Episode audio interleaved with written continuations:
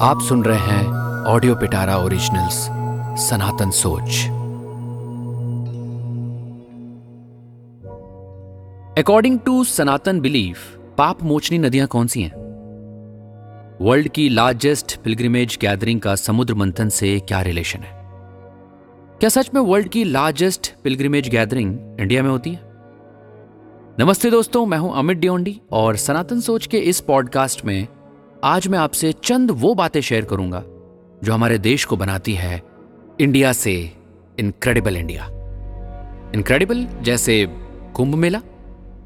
कुंभ मतलब होता है घड़ा या कलश, और मेला यानी मिलना, जहाँ कई लोग एक साथ मिलते हैं। उसे मेला, फेयर या फेस्टिवल भी कह सकते हैं। तो इस मेले का घड़े या कलश से क्या रिलेशन है? देखिए, हिंदू शास्त्रों के अनुसार समुद्र मंथन के बाद अमृत कलश से कुछ बूंदें हरिद्वार, प्रयाग, नासिक और उज्जैन में बिखर गईं। उन अमृत बूंदों के ऑनर में, इन चार पवित्र जगहों में कुंभ मेला सजने लगा नारदीय पुराण, शिव पुराण, वराह पुराण और ब्रह्म पुराण में भी कुंभ और अर्ध कुंभ के एस्ट्रोलॉजिकल एनालिसिस अवेलेबल है पुराण कहते हैं समुद्र मंथन से निकले अमृत पर अथॉरिटी पाने के लिए देवताओं और दानवों, यानी डेविल्स और डिवाइन के बीच ज़बरदस्त लड़ाई हुई। ये लड़ाई 12 दिनों तक चली, जो पृथ्वी के 12 साल के बराबर है।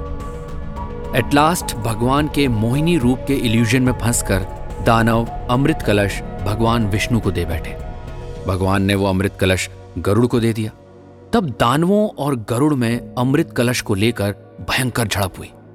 और इसी झड़प के चलते कुछ ड्रॉप्स छलक कर गिर पड़े, हरिद्वार, प्रयाग, नासिक और उज्जैन में। इसीलिए शहर इटर्नल लाइफ और मोक्ष चाहने वालों के लिए महातीर्थ बन गए।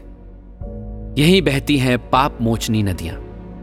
हरिद्वार में गंगा, प्रयाग में गंगा, यमुना, सरस्वती का संगम, नासिक में गोदावरी और उज्जैन में शिप्रा कुंभ मेला हरिद्वार से शुरू होता है। हरिद्वार के बाद कुंभ हर तीन साल के इंटरवल पर प्रयाग, नासिक और उज्जैन में सेलिब्रेट किया जाता है। यानी कुंभ 12 साल बाद अपने ओरिजिनल प्लेस यानी हरिद्वार पर वापस आता है। इस तरह से 12 साल के 12 साइकिल्स के बाद, यानी 144 सालों के बाद होता है महाकुंभ। पुराणों के अनुसार अमृत कलश को स्वर्ग तक ले जाने में इंद्र के बेटे जयंत को 12 दिन लगे थे। देवताओं का एक दिन पृथ्वी के एक साल के बराबर है। स्कंद पुराण में कुंभ मेले की एस्ट्रोनॉमिकल पोजीशन कहती है, जब सन एरीज में आए और जुपिटर एक्वेरियस में हो, तब हरिद्वार में कुंभ का परफेक्ट योग होता है। एस्ट्रोलॉजिकल पॉइंट ऑफ़ व्यू से कुंभ का डायरेक्ट कनेक्शन स्टार्स से इसीलिए according to the orders of stars हर बारहवें साल में कुंभ मेला सेलिब्रेट किया जाता है। कुंभ के साथ जुपिटर का अमेजिंग साइकिल देखेंगे आप। जुपिटर 12 साल बाद अपना साइकिल कंप्लीट करके वापस उसी साइन पर आता है, जहाँ से वो चला था। इसीलिए एस्ट्रोलॉजिकल कैलकुलेशन के अनुसार कुंभ मेला चार तरह से ऑर्गेनाइज किया जाता है। जुपिटर जब एक्वेरियस में हो और सन एरीज में एंटर करे, तब कुंभ मेला हरिद्वार में होता है। जब जुपिटर और सन एरीज के साइकिल में हो और मून एक्वेरियस में एंटर करे, तब अमावस्या के दिन प्रयाग में कुंभ मेला लगता है। जुपिटर के लियो में एंटर करने पर कुंभ नासिक में होता है और लियो में जुपिटर और सन के एरीज में एंटर करने पर कुंभ उज्जैन में सेलिब्रेट किया जाता है। कुंभ मेले का आयोजन प्राचीन काल से हो रहा है। चाइनीज़ ट्रैवलर हुएन सांग, जो 627 ईसा पूर्व से 643 ईसा पूर्व भारत आया था, उसके अनुसार 606 ईसा पूर्व से 647 ईसा पूर्व सम्राट हर्षवर्धन के रूलिंग एरा में प्रयागराज संगम में माघ मेला लगता था। सम्राट हर्षवर्धन माघ मेले में बहुत दान दिया करते थे। यहाँ तक कि एट लास्ट वो अपना रॉयल अटायर भी दान कर दिया करते थे। वेन सांग के अनुसार माघ मेले ने ही आगे चलकर कुंभ मेले का रूप ले लिया। सदियों से चला आ रहा कुंभ का ये ग्रैंड फेस्टिवल आज वर्ल्ड्स लार्जेस्ट पिलग्रिमेज गैदरिंग बन गया। According to Sanatan belief water universal memory को स्टोर कर लेता है। इसीलिए कुंभ स्थल के चार रिवर्स सेक्रेड माने गए हैं। इसमें स्नान करने से पाप कष्ट से मुक्ति मिलती है और मोक्ष प्राप्ति आसान हो जाती है।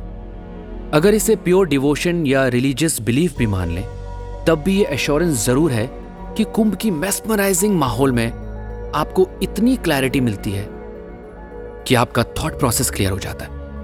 कुंभ मेले में टेंट्स और एकोमोडेशन कुंभ से जस्ट पहले एम लैंड पर बनाए जाते हैं और कुंभ के बाद इमीडिएटली इन्हें हटा भी दिया जाता है। आपको देखकर यकीन नहीं होगा कि इस जगह पर कुछ ही दिन पहले दो करोड़ लोग आए थे। कुंभ के ज़रिए लार्ज स्केल में टेम्परली एम्प्लॉयमेंट जनरेट भी होता है। और दोस्तों, कुंभ मेला पूरी दुनिया में एक मिसाल बन चुका है। इसे लार्ज स्केल पब्लिक गैदरिंग को मैनेज और सेटिस्फाई करने में एज ए केस स्टडी बाकायदा कंसिडर किया जाता है। दोस्तों, पिछला महाकुंभ हुआ था 2013 में, और अगला महाकुंभ होगा इक्कीस में। शायद ही हम में से कोई तब तक सरवाइव करे। पर यह तो तय है कि हम सरवाइव करें या ना करें, लेकिन हमारी सोच, यानी कि सनातन सोच सरवाइव ज़रूर करेगी। प्रणाम। दोस्तों, सनातन संस्कृति से जुड़ी ऐसी बातों के लिए ऐसी सोच के लिए आप सुनते रहिए हमारा पॉडकास्ट, सनातन सोच। मैं हूँ अमित डियोंडे। प्रणाम।